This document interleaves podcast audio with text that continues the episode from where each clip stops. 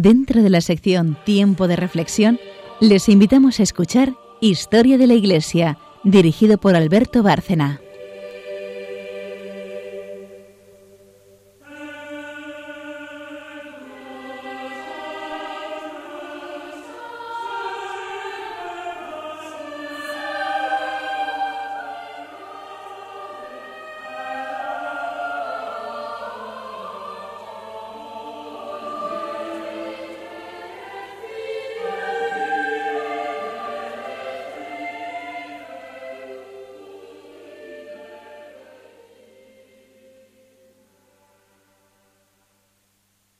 Buenas noches, oyentes de Radio María.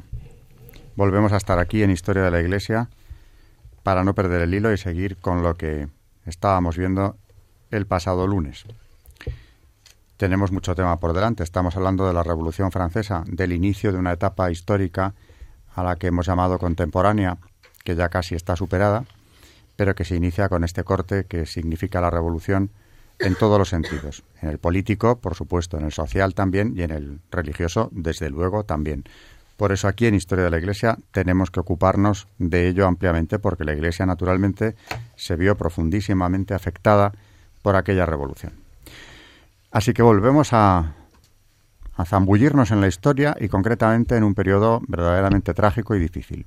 La revolución, sus consecuencias y su desarrollo. Antes de empezar, como siempre, damos las buenas noches. María Ornedo, buenas noches. Buenas noches a todos. Rosario Gutiérrez. Buenas noches. Y Carmen Turdemontis. Buenas noches.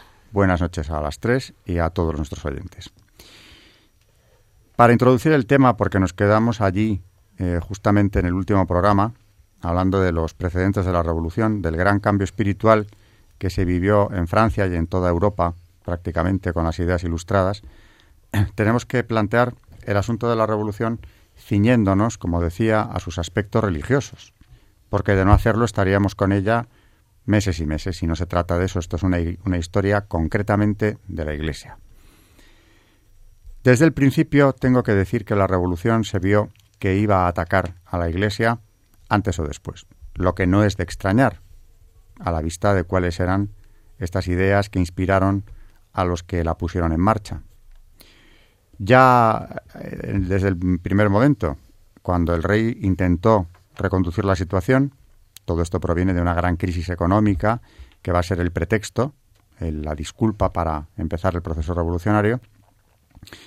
Cuando el propio Luis XVI, digo, trata de, de reconducir aquello, de buscar una salida a la crisis económica, ya desde un primer momento se habla de desamortizar bienes eclesiásticos, en fin, de sacar recursos de la Iglesia, que va a ser un pretexto que luego se va a emplear profundísimamente a lo largo de todo el siglo XIX, pero que se puso en práctica aquí ya a finales del XVIII en Francia, en lo que desde luego era un intento de conseguir bienes, bienes que pasan a ser del Estado y éste los venderá, pero también de desarticular a la Iglesia en cuanto a que, al quedar sin propiedades, rentas, edificios, no puede impartir enseñanza, no puede seguir manteniendo estos hospitales, asilos, etcétera, que además en Francia habían sido ejemplares, habían ido por delante en este sentido, y en el siglo XVII, ya hemos comentado aquí, se habían fundado en cada diócesis aquellos hospitales generales que ahora tienen que desaparecer, claro. De modo que se ve pronto que el ataque va a ir contra la Iglesia y de hecho llegó enseguida. La revolución se abre con una gran procesión en Versalles, a donde han acudido los representantes de la nación, los diputados de cada uno de los estamentos, el 4 de mayo de 1789. Y es una procesión del Corpus Christi, porque detrás de los estamentos avanza la familia real, los príncipes de la sangre con derecho a la sucesión al trono de Francia, el arzobispo de París y bajo palio, naturalmente, el Santísimo Sacramento.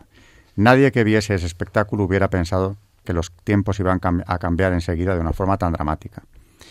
Pero los acontecimientos se precipitan. El 4 de agosto de ese mismo año, en plena revolución, clero y nobleza renuncian a todos sus privilegios, por lo tanto, dejan de ser estamentos privilegiados a todos los efectos.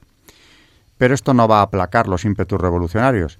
Al rey, a su familia y a la asamblea los sacan violentamente de Versalles en octubre de ese mismo año, en lo que fue un auténtico secuestro, lo que se ha llamado en Francia el cortejo fúnebre de la monarquía, porque delante de los reyes avanzaban las cabezas cortadas de sus guardias de corps, los instalan en las Tullerías porque lo que viene ahora es ya un gran ataque contra lo que para Luis XVI es más esencial, la Iglesia.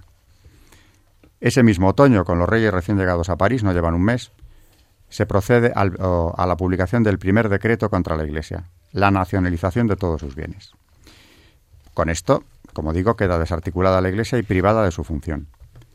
Se convierten esos bienes en una gran masa sobre la cual el Estado emite bonos, los asignados, que posteriormente se llamarán mm, bonos nacionales, que van a ser el origen, por cierto, de una gran cantidad de propietarios franceses, nuevos propietarios de tierras del campo francés, que le van a dar, por cierto, una estabilidad grande a esos propietarios de provincias en Francia, porque, claro, esas tierras que compran, que acceden a ellas por primera vez, son tierras de la Iglesia. Por eso muchos de los que teóricamente estaban llamados a comprarlas tienen prejuicios, tienen reparo en comprarlas porque saben de quién son y, cómo se le han arrebatado. Pero esto era solo el principio, aunque una medida enormemente eficaz a la hora de privar a la Iglesia de su función. Poco después se suprimen los votos monásticos. Van a por las órdenes contemplativas, en primer lugar, sus conventos son expropiados, las órdenes exclaustradas, y estos edificios se convierten en la sede de los nuevos clubs o partidos políticos de la revolución. De ahí el que los jacobinos, el más revolucionario de todos los partidos, se llame así porque se han instalado en el convento de San Jaime de París. Es la segunda medida. Y ya en el año siguiente, 1790, llega la ley que hará crisis en la revolución. La Constitución Civil del Clero, que convierte a los sacerdotes en funcionarios, siempre y cuando juren fidelidad al Estado revolucionario que se está creando y quedan desvinculados de Roma porque los nombramientos de obispos y sacerdotes ya no los hará la Iglesia, sino que en circunscripciones electorales se votará, igual que a un alcalde, al párroco del pueblo. Y los obispos lo mismo. Al Papa únicamente se le comunica la elección. Son funcionarios con su sueldo, etcétera, pero quedan desvinculados de la jerarquía. El Papa, los propios obispos de Francia no saben qué, qué partido tomar. La revolución ha demostrado que no se va a parar ante nada. Pío VI, que es el Papa a quien le toca presidir todos estos acontecimientos. Mantiene una correspondencia muy intensa con Luis XVI en esos meses y finalmente en abril, ya del año siguiente, se declara en contra. Y le dice al rey, no expongáis a la Iglesia de Francia a un nuevo cisma, porque eso es lo que vino. Los curas se dividen en refractarios y juramentados. Los juramentados son los que han aceptado la nueva situación y los refractarios son los que, por el contrario, no la aceptan, siguiendo en esto la obediencia del Papa, porque el Papa ha prohibido acatar esto. Es más, los que lo hagan quedan excomulgados. Y aparece en Francia un fenómeno maravilloso después de tanto siglo de las luces, después de tantos cambios intelectuales, aparece nuevamente una iglesia martirial, dispuesta a todo, enfrentados a los tiempos, a la revolución, a las nuevas leyes y a la guillotina. Van a caer muchas cabezas de sacerdotes. En las matanzas de septiembre de 1792 concretamente cuando son asaltadas las cárceles de París, donde están encerrados nobles y clérigos, sobre todo familias enteras de nobles y muchos de los clérigos, en esas matanzas en tres días solamente son despedazados en la calle 300 sacerdotes, en pleno centro de París. Junto a ellos, tres obispos también, que sufren la misma suerte. Empieza un proceso de martirio verdaderamente impresionante. El ejemplo de los curas refractarios es es, incomparable. En el siglo XVIII no hay nada parecido. Claro, ¿qué ocurre? Pues que el pueblo francés demuestra que es un pueblo católico. No son esas élites intelectuales, es el pueblo. Y el pueblo solo acude a las misas de los refractarios que se celebran ya como misas de catacumbas, en las casas de los fieles que les acogen y los esconden. Y a las misas de los juramentados apenas acude nadie, porque los consideran totalmente fuera de la Iglesia y lo están. Cuando a Luis XVI se le imponga la firma de nuevos decretos contra la Iglesia y además se le impone un cura eh, juramentado como confesor, es cuando proyecta su fuga de Bagén, que es ya la ruptura con la revolución y después ya viene el asalto a las Tullerías, la prisión de los reyes en el Temple, las matanzas de septiembre que vienen a continuación justamente y todo el proceso que se abre a Luis XVI que acaba con su ejecución y unos meses más tarde con la de su mujer. Este es, más o menos en síntesis, muy rápidamente, lo, un análisis de lo que ocurrió desde el punto de vista religioso. Pero hay muchísimo más que hablar, porque tendremos que desmenuzar un poco este asunto. Carmen, eh, nuestra joven historiadora, nos va a dar algunas cifras, algunos datos sobre la cuestión. Sí, y antes de, meternos en cifras, que la verdad es que son apabullantes, eh, decir que en esta procesión del Corpus de la que nos has hablado, eh, detrás de los monarcas estaba Robespierre, incluso. O sea, que bueno, luego lo que supuso para Francia, que bueno, todo el reinado del terror, etcétera, pues ahí estaba el primero en, en la procesión del Corpus. Bueno, un pequeño dato para... ¿Qué pensaría él, verdad? Sí. Y bueno, pues eh, como ha dicho Alberto, después de la Constitución Civil del Clero, eh, para empezar, eh, hay una fuertísima reacción. Evidentemente, como ha dicho Alberto, Francia seguía siendo católica y en su grandísima mayoría. Y el 30 de octubre de 1790, un grupo de sacerdotes y obispos publica en Francia un pequeño libro en contra de esta Constitución Civil del Clero, que como veíamos, pues hacía de los sacerdotes pues meros funcionarios, ¿no?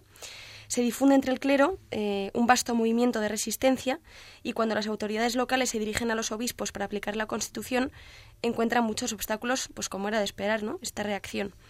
Además, los obispos destituidos, recordemos que, se destituyeron un gran número de obispos, siguen ejerciendo sus funciones, ¿no? Puesto que no les había destituido el Papa, les había destituido eh, la nación, con lo cual ellos, pues evidentemente, seguían siendo obispos. Y ante estas dificultades, la Asamblea Constituyente acuerda exigir un juramento de fidelidad a la Constitución Civil del Clero, fijando como fecha para dicho juramento el 26 de noviembre de 1790, fecha en la que se supone que se proclama la lealtad a la nación, al ley y al rey. Esta decisión rompe la alianza entre el tercer Estado y el clero. Pero claro, algunos obispos van a reaccionar. El rey le pide al Papa que apruebe la Constitución, y como ya nos ha contado Alberto, el 16 de diciembre Pío VI vuelve a reunir la comisión de cardenales y esa misma tarde envía una respuesta unánime negativa, evidentemente, que es lo que iba a decir el Papa.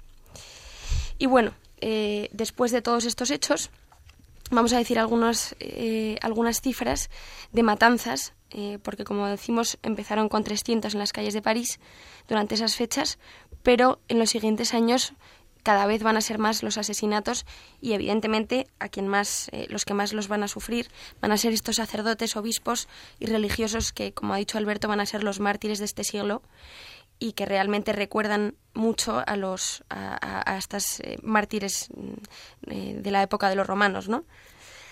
Pues para decir algunas cifras, entre abril de 1793 y julio de 1794, el Tribunal de París hace guillotinar a 2.628 personas.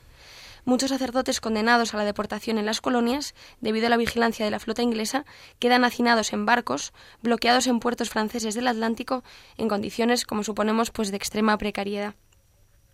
Entre los miembros de la Convención hay muchos que, como Magá, quieren abolir todo tipo de religión, se pretende incluso imponer el materialismo ateo, especialmente en las provincias.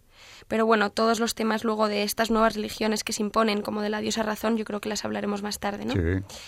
Eh, para seguir diciendo algunos datos, eh, tenemos, por ejemplo, mm, el 28 de septiembre hay una ley que recuerda el principio de la libertad de culto e impone a los sacerdotes un nuevo juramento, que es el siguiente. Reconozco la universalidad soberana de los ciudadanos franceses y prometo sumisión y obediencia a las leyes de la República.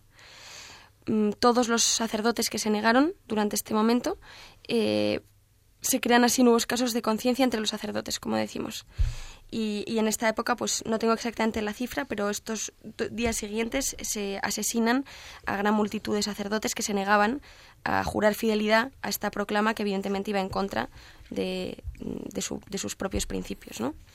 Bueno, luego hablaremos de, más, de más cifras, pero, pero la verdad es que son, son impresionantes ¿no? y nos recuerdan, como decimos, a estos martirios romanos. Y 6.000 sacerdotes franceses vienen a España huyendo precisamente de esta persecución. Y aquí la reacción del pueblo español es verdaderamente no solo de, horror, sino de un rechazo visceral, porque es un pueblo profundísimamente católico y interpreta la revolución como lo que era, en buena medida, una persecución religiosa verdaderamente asombrosa en la cristianísima Francia. De hecho, como dices, Alberto, dejan eh, Francia entre 30 y 40 mil sacerdotes. O sea, vemos la cantidad y, como tú dices, pues muchos fueron a España. Y digo, crece el rechazo aquí en España precisamente por la venida de todos estos sacerdotes franceses que cuentan lo que allí está ocurriendo.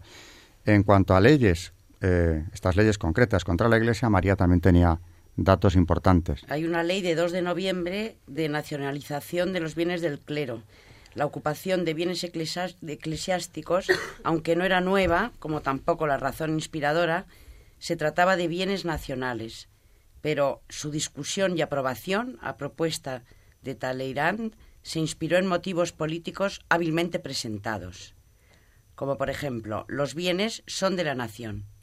Esta se encargará de las atenciones asistenciales vinculadas a los mismos. La propiedad es personal, no colectiva o de cuerpos.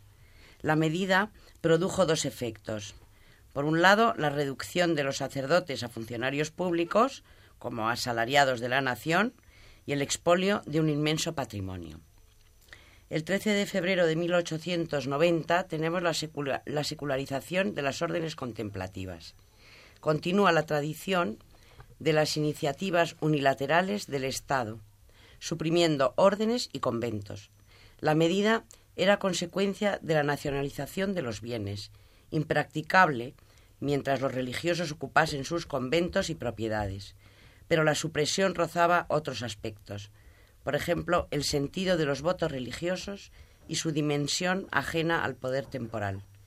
La sospecha de que estaba en juego la religión, en cuanto a tal, se abrió paso.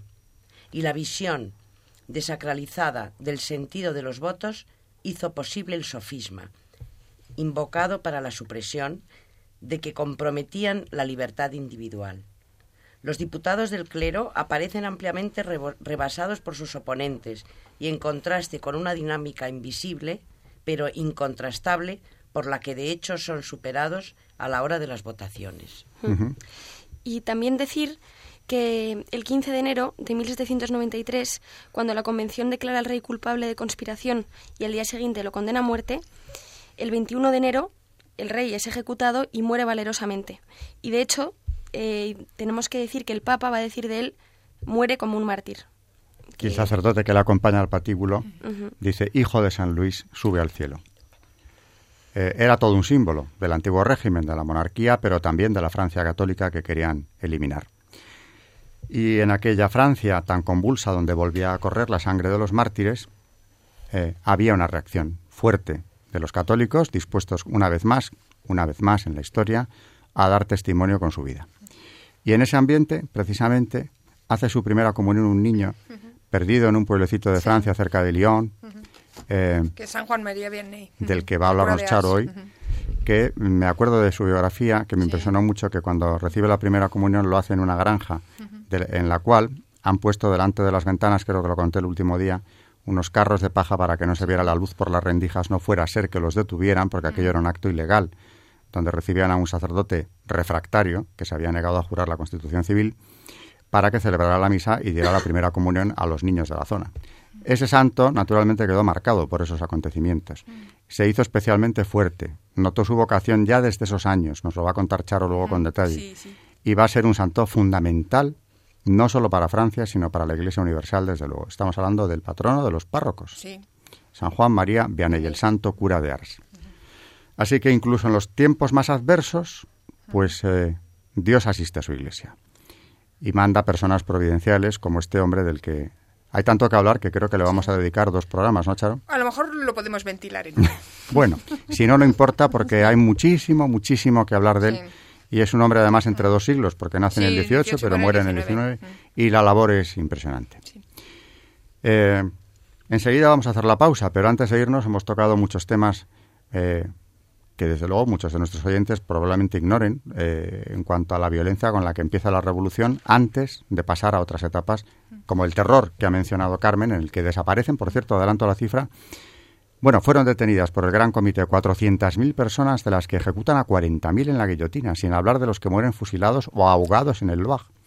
Claro, Porque los jacobinos luego fueron muy admirados por los bolcheviques, así que es que luego, como yo dije el otro día, lo de los totalitarismos, lo quiero recalcar.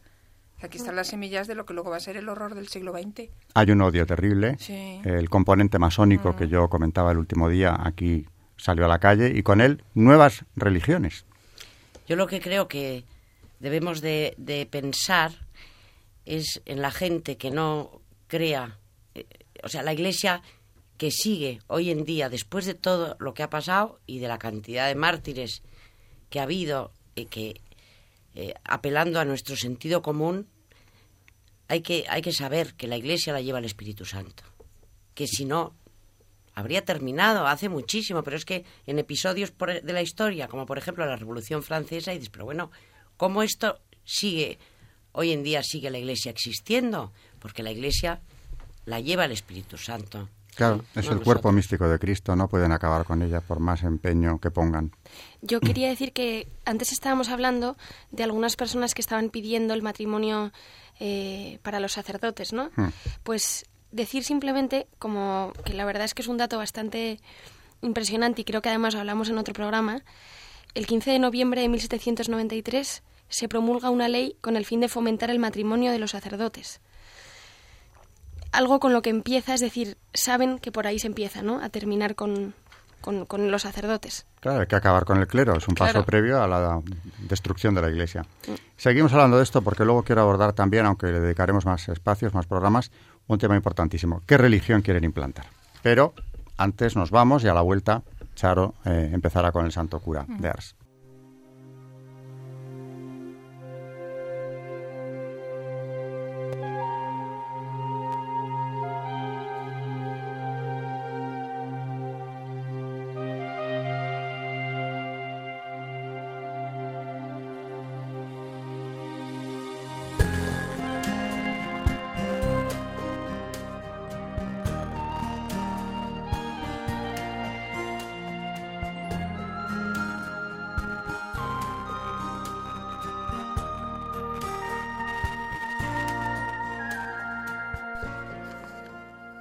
San Juan María Vianney.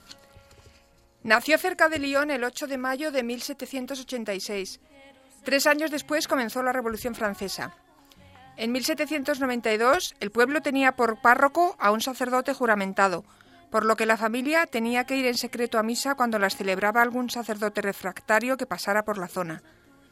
Mientras el terror segaba vidas en París, en Lyon y otras zonas, Juan María estaba de pastor de las ovejas de su padre, Mateo. Era un niño tranquilo, bueno y devoto, que les decía a sus amigos que fueran buenos y que prefería jugar a ser cura. Hizo su primera comunión en secreto a los trece años. Poco después se pudo volver a celebrar misa en el pueblo. Cinco años más tarde le comunicó a su padre su deseo de ser sacerdote. El buen hombre se mostró reacio. No podía pagar la educación de su hijo, porque ya había tenido muchos gastos y no podía prescindir de su trabajo en la granja. Hasta los veinte años, Juan María siguió en casa ayudando. Marchó luego al pueblo de Cullí, donde el abad había inaugurado una escuela presbiterio. Los estudios fueron fuente de inquietud para él. No tenía mucha aptitud y solo había leído a la escuela por un breve periodo de tiempo en su pueblo, a los nueve años. El latín se le daba tan mal que tanto el maestro como el discípulo llegaron a desanimarse.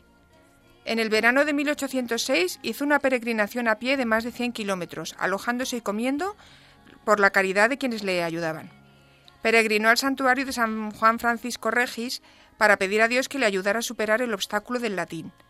Al regresar, los estudios le seguían pareciendo igual de difíciles, pero el desánimo había desaparecido por completo.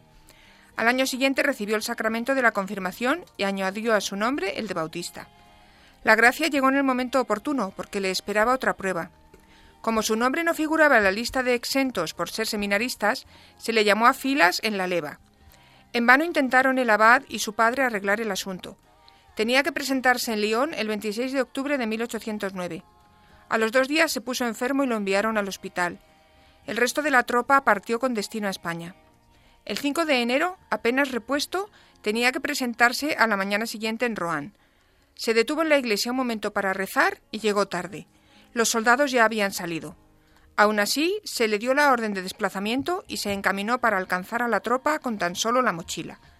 Avanzó poco terreno. Al descansar cerca de unos montes, se le apareció de repente un desconocido. Tomó su mochila y le ordenó que le siguiera. Estaba tan cansado que no podía hacer otra cosa que seguirle. Al poco se vio en una cabaña cerca de un pueblo remoto de montaña. Allí se enteró de que el desconocido era un desertor y que había muchos más escondidos en los montes de los alrededores. Juan no sabía qué hacer, Comprendió inmediatamente el peligro de su situación y a los pocos días se presentó ante el alcalde del municipio. El alcalde era un hombre sensato y un oficial humano. Le informó a Juan de que su situación era técnicamente la de un desertor.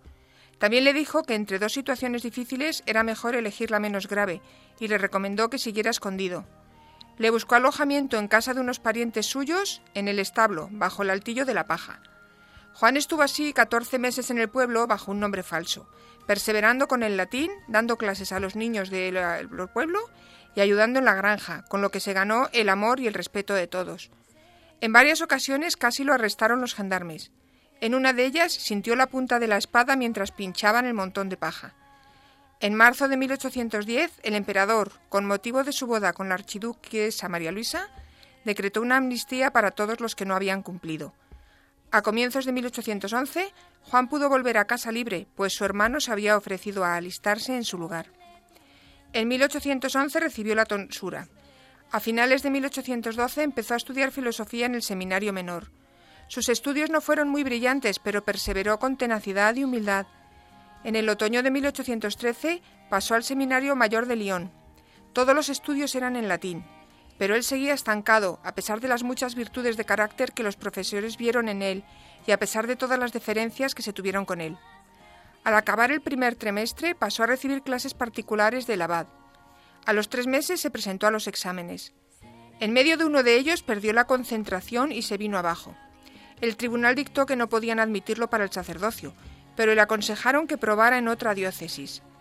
El abad acudió inmediatamente a otro abad, miembro del tribunal determinaron hablar con el rector del seminario para que éste entrevistara personalmente a Juan.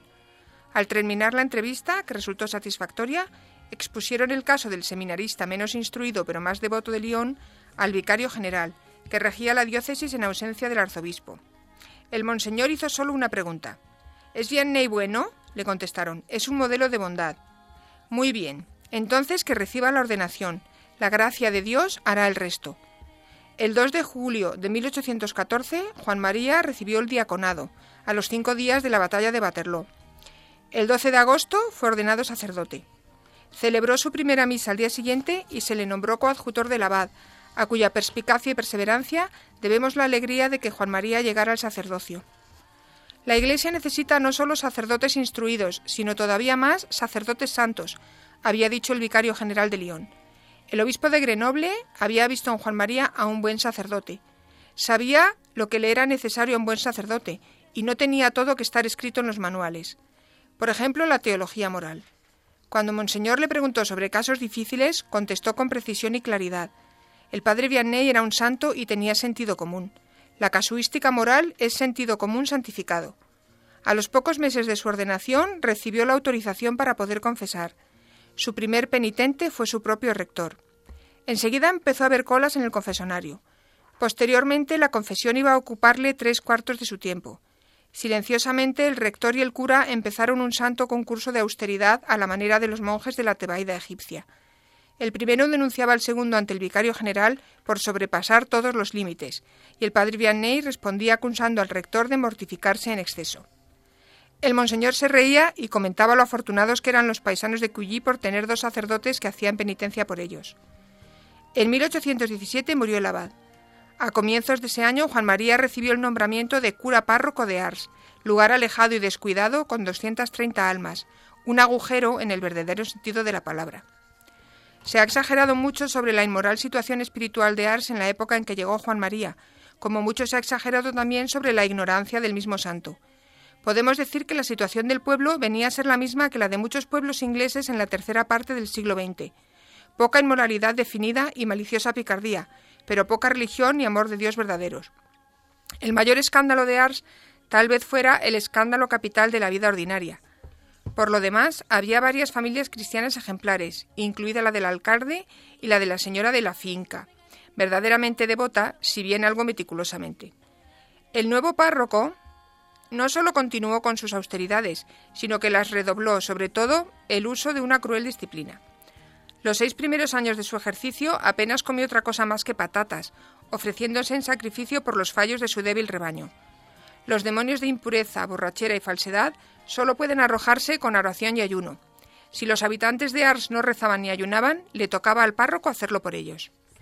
Tras haber visitado todos los hogares a él encomendados y tras dar catequesis a los niños con regularidad, se puso a trabajar en serio por la conversión real de Ars, mediante el trato personal, el confesonario y la esmerada preparación de homilías que pronunciaba con naturalidad, pero con pasión.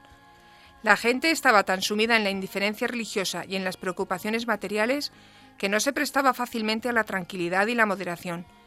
Además, en aquella época el jansenismo estaba aún fresco en las memorias y había dejado su estela en los métodos y enseñanzas de directores espirituales y teólogos ortodoxos, pero rigoristas. Por eso no nos puede extrañar que el cura de Ars se mostrara también él estricto. Había muchas tabernas en el pueblo. En ellas se malgastaba el dinero, se fomentaba la borrachera, no se afeaba el mal hablar. En un primer momento cerraron las dos más cercanas a la iglesia por falta de clientes. Después cerraron otras dos. Se abrieron siete nuevas, pero todas acabaron cerrando. Declaró guerra sin cuartel a la blasfemia, la obscenidad y la ordinariez. No se contenía en el púlpito al pronunciar las palabras y expresiones que ofendían a Dios, para dejar bien claro lo que quería decir. Durante más de ocho años se esforzó por lograr el cumplimiento del precepto dominical, no solo para lograr que la gente fuera a misa y rezara, sino para abolir el trabajo que a veces se hacía el domingo sin necesidad. Por encima de todo se opuso a los bailes. Afirmaba que era ocasión de pecado para quienes tomaban parte en ellos e incluso para los espectadores. Con los que bailaban, el público en privado era implacable. Tenían que abandonarlo del todo y mantenerse firmes en su decisión, o les negaba la absolución. al final, tras 25 años de lucha, ganó la batalla del baile, así como la de la modestia en el vestir. En 1821, el distrito de Ars se convirtió en parroquia de la revivida diócesis. Con tal motivo empezaron a circular calumnias sobre el cura de Ars, cuyo celo reformista le granjeó enemigos, y su nuevo obispo le envió a su deán para informarse. El obispo enseguida comprendió que el cura de Ars era de fiar y le ofreció una importante parroquia en otro sitio, ofrecimiento que Juan María rechazó tras pensarlo seriamente. Entretanto, su fama de santo y los logros alcanzados se iban extendiendo. Le pidieron que diera varias misiones parroquiales y siempre tenía el confesonario abarrotado. Y como es muy largo, lo vamos a interrumpir aquí para continuar, porque ahora empiezan ya las obras reales que él puso en marcha. Seréis mis testigos en Jerusalén. Un santo entre dos siglos. Un santo nacido y crecido en la Revolución que va a reaccionar con toda la fuerza del Espíritu Santo precisamente en una tarea que tuvo la Iglesia por delante muy difícil, ¿no? que fue recristianizar aquella sociedad, sobre todo proveer de pastores a toda esa grey católica que había quedado sin ellos. ¿Cuántas parroquias estaban sin sacerdotes? Eh, obispados también desiertos. La iglesia había sido no diezmada, mucho más que diezmada. Entre los exiliados más los asesinados, eh, la situación era terrible. Y ahí Dios envió a este sacerdote providencial que nos sirve para varias etapas. Así que bueno, lo contado hasta hoy muy interesante y vemos como él, eh, impasible ante todo lo que sucede, aunque ya crece en ese ambiente, pues va a lo suyo, que es su vocación. La revolución hay que decir que es un periodo largo, son 10 años, 10 años de historia con periodos muy diferentes.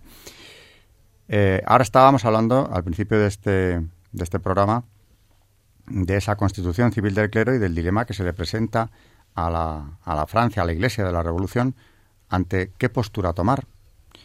Eh, el Papa se lo pensó detenidamente, porque como decía yo al principio también, eh, era una cuestión ardua a la hora de tomar una decisión aquello podía ser peor. ¿Elegimos el mal menor o qué hacemos?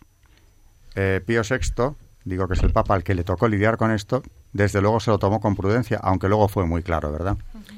Yo creo que debía estar tan abrumado que eh, su silencio duró mm, desde julio del 90 a marzo del 91. Este largo silencio de la Santa Sede eh, se ha, interpretado de diferentes formas, ¿no? Desde una valoración muy negativa del mismo hasta su justificación por varias razones del conjunto de circunstancias que se daban todas al mismo tiempo. Porque la Asamblea seguía su propio camino y en ningún momento entraba en su consideración una renuncia ni a sus actos, ni a sus propósitos, ni a su método de urgencia. Por eso se explica que antes de que el Papa se pronunciara en el mes de marzo de 1791, la Asamblea había impuesto el 27 de noviembre el juramento de la Constitución a todos los obispos y párrocos. Ellos estaban obligados, mediante este juramento, que fue el 26 de diciembre, cuando fue urgido, y que debía ser pronunciado en el plazo de ocho días. La suerte estaba echada en su desnuda y dramática alternativa, o mantenerse fieles a la Iglesia, es decir, a su conciencia, o apartarse por el camino de las nuevas fidelidades. Al Estado, claro. Fidelidades al Estado revolucionario, hay que añadir, y anticristiano, por otro lado. O sea que era un dilema arduo, pero al final lo vieron con toda claridad y Pío VI naturalmente se definió. Por cierto, que ya lo veremos, pero Pío VI terminó siendo secuestrado por los ejércitos franceses, eh, destronado, se proclamó en Roma el final del poder temporal de los papas y este en concreto murió en Francia, preso de la Revolución, el último año del siglo, en 1799, y la prensa publica en Francia. Ha muerto Pío VI y último. En Valence, en el definado francés, parecía realmente que la Iglesia se había terminado en ese momento sin posibilidad de continuidad. Y además, eh, que me gustaría hablar un poco de qué pasaba entre los miembros de la Convención y de qué tipo de religión, si es verdad que hay algunos ateos que pretenden imponer un ateísmo general, eh, se intenta imponer durante este periodo eh, una especie de, por supuesto, suprimiendo el cristianismo y sustituyéndolo por una especie de religión natural de la que ya hablamos en el programa pasado cuando hablábamos de la ilustración, ¿no? Es un poco mm, en este sentido, ¿no? En 1794 se celebra una fiesta que se llama Fiesta de la Unidad e Indivisibilidad del entonces presidente de la Asamblea, Robespierre, que pronuncia algo así, mm, podemos decir como una invocación a la naturaleza, a la que además se le erige una grandísima estatua en el centro de París, a esta eh, naturaleza, ¿no? El 5 de octubre de 1793 se sustituye el, en el calendario gregoriano por el calendario de la Revolución, y con el fin de combatir el fanatismo religioso, este supuesto fanatismo religioso que lo llaman ellos, se suprimen los domingos y las fiestas cristianas, es decir, se llegan a suprimir domingos y fiestas cristianas. La Iglesia constitucional sigue existiendo oficialmente, es decir, esta Iglesia de estos sacerdotes y obispos que habían jurado esta Constitución, pero se les empieza a exigir a estos sacerdotes que renuncien incluso a sus funciones sacerdotales. Como muestra tenemos, por ejemplo, en París cuando el obispo constitucional, Gobel, se ve obligado a dimitir y les dice al, y dice al pueblo el pueblo me ha elegido y el pueblo me rechaza. Y así muchos eh, prelados constitucionales de estos sacerdotes que habían jurado que siguen su ejemplo. De hecho, muchos obispos van a renunciar al sacerdocio, ¿no? También tiene toda su lógica, puesto que habían eh, era una especie de juramento a medias, ¿no? Puesto que habían jurado, habían, eh, es decir, habían endiosado tanto a la, a la revolución como a, como a Cristo, ¿no? Con lo cual era algo completamente incompatible y podemos entender que muchos incluso lo renuncien, renuncien a su, a su sacerdocio. En sustitución de las cristianas, hemos dicho que se suprimen ¿no? los domingos y fiestas, se van a instituir estas fiestas profanas que van a dar culto a esta diosa razón. De hecho, el 10 de noviembre de 1793 se celebra la fiesta de la razón en Notre Dame. En París se van a cerrar todas las iglesias, pero Robespierre dice que no quiere abolir en absoluto el culto católico, cosa evidentemente totalmente falsa, falsa porque durante esta fase se cuentan un enorme número de víctimas entre sacerdotes y religiosos. El 27 de julio de 1794 tiene lugar el golpe de Estado de Thermidor, en el que cae Robespierre, y durante algunos meses las persecuciones van a ser todavía más encarnizadas. Pero en diciembre de aquel mismo año las negociaciones con las potencias católicas mueven a la Convención a mantener una actitud un poco más benévola. Serán sobre todo los generales que dirigen las operaciones militares en la Vendée, de la que hablaremos después, quienes van a imponer la libertad de culto como condición para la paz y el 17 de febrero de 1795 se va a firmar el Tratado de Paz para la Vendée, que la Convención va a, extender luego a todo el territorio.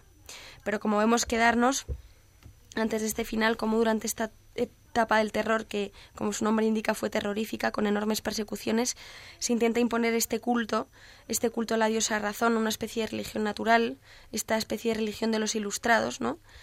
Eh, en la que evidentemente pues no tiene nada que ver con la fe cristiana, aunque se utilizan, como vemos, eh, fiestas cristianas.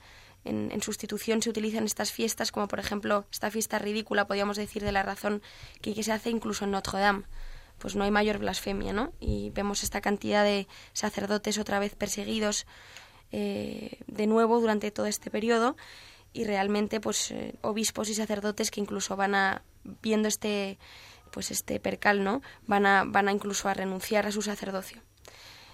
y muchos otros, como hemos dicho, huyen de ahí. Es decir, hay algunos que, que van a renunciar, pero la mayoría o bien huyen o bien, pues evidentemente son mártires, como, como lo indican la gran cantidad de asesinatos de, sacerdotes que se negaron a jurar esta, esta constitución que, que iba en contra de, de su religión, evidentemente. El culto a la diosa razón.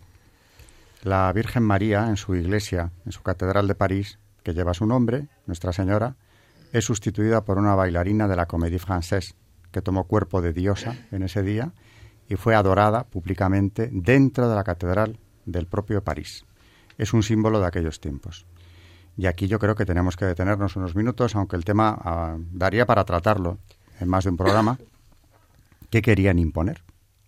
Carmen acaba de decir que es esa veneración a la razón que viene ya desde la ilustración radical. Solo la razón, solo el hombre, en definitiva, deben ser adorados. Y, y hay algo más, está ese deísmo de la masonería, ese ser supremo, indefinido, que no es providente, que no nos ama, que creó el mundo, no sabemos nada de él. Es un Dios como lo podía intuir a lo mejor Platón, pero no más allá. Toda la revelación ha sido suprimida, por supuesto, y se rinde culto públicamente. Robespierre nos ha contado Carmen en esas fiestas eh, con un nuevo culto religioso. Al Ser Supremo también se le levantó un altar en el campo de Marte de París y hubo procesiones ante el Ser Supremo. En fin, fue algo como demencial que trataba de imponer una religión nueva. Pero yo me quedo con un aspecto que oyendo a Carmen ahora me parecía muy interesante y es esa adoración de la naturaleza, que está en Rousseau, desde luego, que está en la ilustración, por supuesto, constantemente, es uno de los ingredientes eh, espirituales de la ilustración y que curiosamente está aquí, hoy, porque actualmente Naciones Unidas precisamente trata de imponernos, lleva años en el proyecto, un documento que quieren convertir en constitución mundial, que es la Carta, de la, Tierra. Un texto panteísta, absolutamente panteísta, que cuenta con apoyos importantes, eh, bueno, empezando por el propio organismo, Naciones Unidas, que lo ha hecho suyo, para imponer una ética que llaman ellos planetaria. Y esa actitud de la Carta de la Tierra, la que está en ese texto, es la misma que podía estar presente, que estuvo presente en este momento álgido de la revolución. Pero ahora magnificada y ampliada porque los medios de comunicación le dan muchísima resonancia y tanto documentales como películas como publicaciones. Hablábamos de Noé aquí ¿no? el otro día, precisamente, que es una superproducción panteísta. Por supuesto, no lo oculta en absoluto, pero ha habido ya muchas películas en esa dirección, intentando ganar en principio la mente de los niños. ¿no? Por ejemplo, Avatar, lo digo abiertamente, pues es una película que busca lo mismo. El hombre presentado como una plaga de la tierra como en Noé, por cierto. Así que, bueno. Pero, serán algunos hombres, porque ellos bien que viven, los que promueven estas cosas. Sí, pero quieren quedarse con mucha menos gente. Por eso, que, yo he oído atribuir a Cousteau, cuando vivía, mm. Una frase en la que decía: En la tierra sobran no sé cuántas mm. personas, pero no se incluye a él, claro.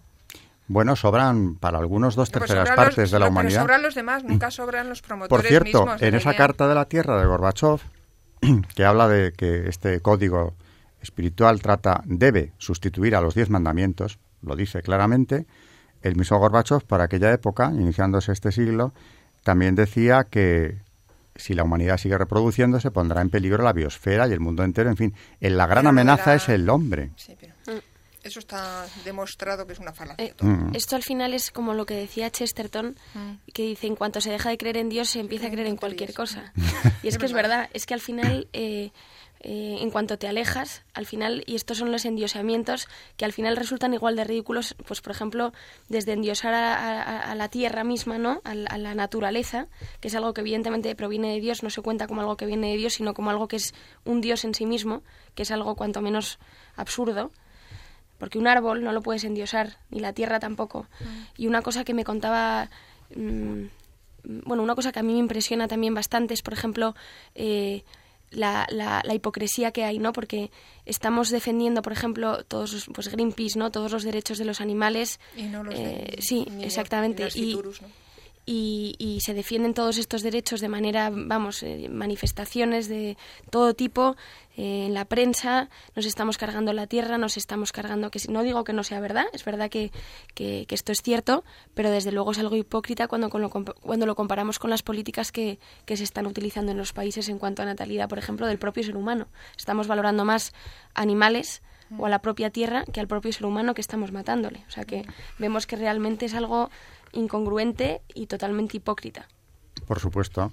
Mm, siempre insisto en que el mayor genocidio de la historia, eh, hablamos mucho de otros, pero no del actual, ¿no? que lleva en marcha ya varias décadas y ha costado millones de vidas humanas que han sido asesinadas antes de nacer. Ese es el genocidio del que no se habla, el genocidio silencioso, que yo lo digo siempre, nos pasará, nos está pasando, factura, porque las consecuencias son gravísimas. ¿no? Aquello en parte empezó entonces, aunque entonces, la verdad, ni siquiera los revolucionarios que querían cambiar el mundo aprobaron una ley del aborto. No se les ocurrió semejante cosa, ¿no?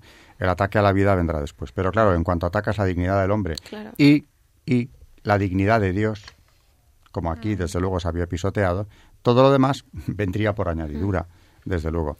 De lo que se deduce que ir en contra de Dios es ir en contra del hombre. Claro, sí es lo mismo. Dios es el que nos ha creado y el que está a nuestro favor, no está en contra nuestro. Atacas a Dios, te estás cargando al ser humano.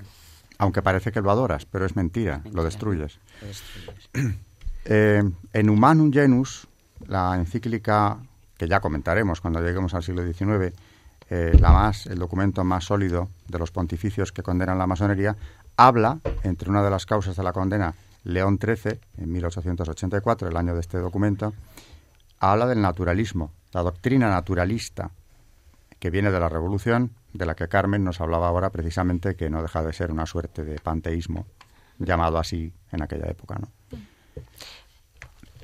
Vemos también eh, con, estos, eh, con estas muestras de, de la época del terror y de este intento de imponer cómo realmente lo que se intenta imponer ya no es tanto la propia religión porque porque haya unos eh, porque Robespierre fuera un, enfermo no o alguien eh, que, realmente le encantase la razón o la diosa o la, naturaleza eh, un endiosamiento de, de, estas de estas dos cosas no sino que realmente es una muestra de cómo se intenta cómo se intenta entrar en las propias mentes de los franceses no ven que solamente imponiendo una nueva religión van a conseguir eh, dominar estas mentes, ¿no? O sea, realmente es una estrategia, de nuevo, política totalmente y, que, que, menos mal no tuvo, no tuvo los efectos que ellos esperaban porque luego eh, Robespierre fue guillotinado y bueno, sí que es verdad que a largo plazo luego sí que tuvo, como decimos al final, todas estas herencias eh, son herencias que empiezan, ya dijimos en el anterior programa, empiezan incluso en la, en la propia ilustración.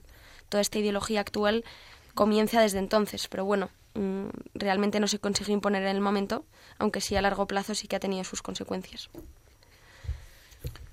Sobre la creación, a mí me encanta la visión que tiene nuestra Iglesia, cuando no nos considera en absoluto dueños de los bienes de la creación, sino administradores. Mm. Y además eso indica que Dios ha depositado en nosotros una gran confianza para que sepamos. La Iglesia defiende la ecología, por supuesto, la auténtica en estos términos tan, tan claros y tan sensatos. Sí, pero nosotros estamos por encima de la, de, la, de la tierra, ¿no? Ah. Nosotros la tenemos que cuidar, evidentemente, y creo que no hay mayor ecologismo que ese, pero desde luego mm, la dignidad del hombre es mucho mayor que la de mm, que la de cualquier tipo de pues pues eso de naturalismo o de, o de endiosamiento de la razón no o sea que bueno tú lo decías ahora hemos llegado al caso extremo de que eh, el simio tenga derechos ese proyecto está ya es antiguo ya ya tiene unos años de, rodaje. Y en las citurus el, ser humano no nacido no los tenga. Hmm. Ese es un hecho, eh, o sea, el contraste es tan brutal eh, eh, en esa defensa del mundo animal, que por supuesto mm, creo que hay que poner a salvo de crueldades, de malos hmm. tratos innecesarios, pero claro, nos tendríamos que volver vegetarianos en primer lugar, ¿no? Pero aparte de eso, mm, es tan demencial que estén reconocidos los derechos de un mono y en cambio los de un niño no nacido no lo estén en absoluto, no se le dé, o sea, no se le conceda ni el de la vida. De hecho, tú puedes, eh, hay algunos animales en peligro de extinción que si tú hoy en día les matas o cualquier cosa, eh, hay incluso mm, penas de cárcel. Sí, sí, es decir, hay penas de cárcel. O sea, no hay penas de cárcel para una persona que, vamos, no, no digo que haya una pena de cárcel, pero desde luego no está mm, condenado de ningún, en ninguna forma ni moralmente ni penalmente una, un, un, un asesinato, porque realmente eso es lo que es, de un niño no nacido, y sin embargo mm, tú matas a un, a, un, a un, animal en peligro de extinción y desde luego todo el peso de la ley va a caer sobre ti. Hay una clase de lagarto protegidísimo, ¿no? Que mm. costó la detención de unos excursionistas en la Sierra de Madrid hace unos años porque fueron descubiertos, no tenían ni idea de que estuviera tan protegido el bicho en cuestión y se les ocurrió matarlo, no sé si hasta se lo comieron. Y bueno, aquello fue mm, mucho peor que un aborto, evidentemente, claro. Pero decías tú que cambiaron los meses, los nombres de los meses también desaparecen y pasan a llamarse, en esa tendencia panteísta, como los fenómenos de la naturaleza. Así mayo es pradial, Floreal es abril, vendimiario, es septiembre, brumario. es noviembre, si no me equivoco, en fin, termidor es julio, agosto, porque cambia todo. Cambia la era. De hecho, ellos, mm, cuando proclaman la República, dicen que están en el año 1. Porque hay que cambiar la era. La era nuestra es la cristiana. Claro. Por eso la dividimos en antes y después de Cristo. Que, por cierto, volviendo al presente, también ahora hay un proyecto de volver a cambiar el nombre de antes de Cristo, después de Cristo, y que nuestra era se llame la era común con lo cual solamente sería cambiar, en vez de AC o DC, es EC, era común. Pero eso se presta, al menos en castellano, a era cristiana también.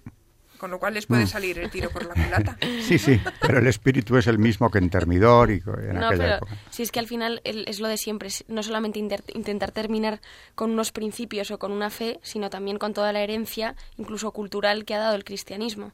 Es como si quisiésemos demoler las eh, obras de arte que hay en las iglesias o quisiésemos demoler pues eso, toda la herencia judío-cristiana que, que, está desde el principio y que, y que es una herencia que no podemos negar, no podemos negar de dónde venimos, nuestras raíces. Europa es cristiana, aunque, nos pese, aunque le pese a algunos.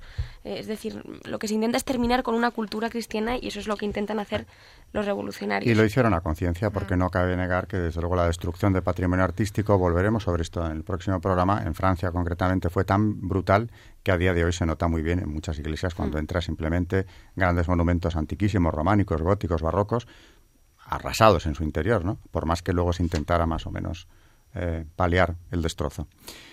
Bueno, pues vamos a despedirnos, un programa más que se nos ha pasado hablando de un tema que desde luego tiene tantos puntos que seguiremos. Le podemos dedicar, no tenemos prisa, le podemos dedicar todavía muchos espacios al tema de la revolución, a esta religión nueva y a lo que fue del destino de Pío VI y de la Iglesia. Y de ese renacer de la Iglesia en Francia que veremos luego en el 19. Seguiremos con ello. Buenas noches, María Ornedo. Buenas noches y gracias. Buenas noches, Rosario Gutiérrez. Hasta el próximo programa, si Dios quiere. Y buenas noches, Carmen Montes. Buenas noches y muchas gracias. Gracias a las tres. Buenas noches, oyentes de Radio María.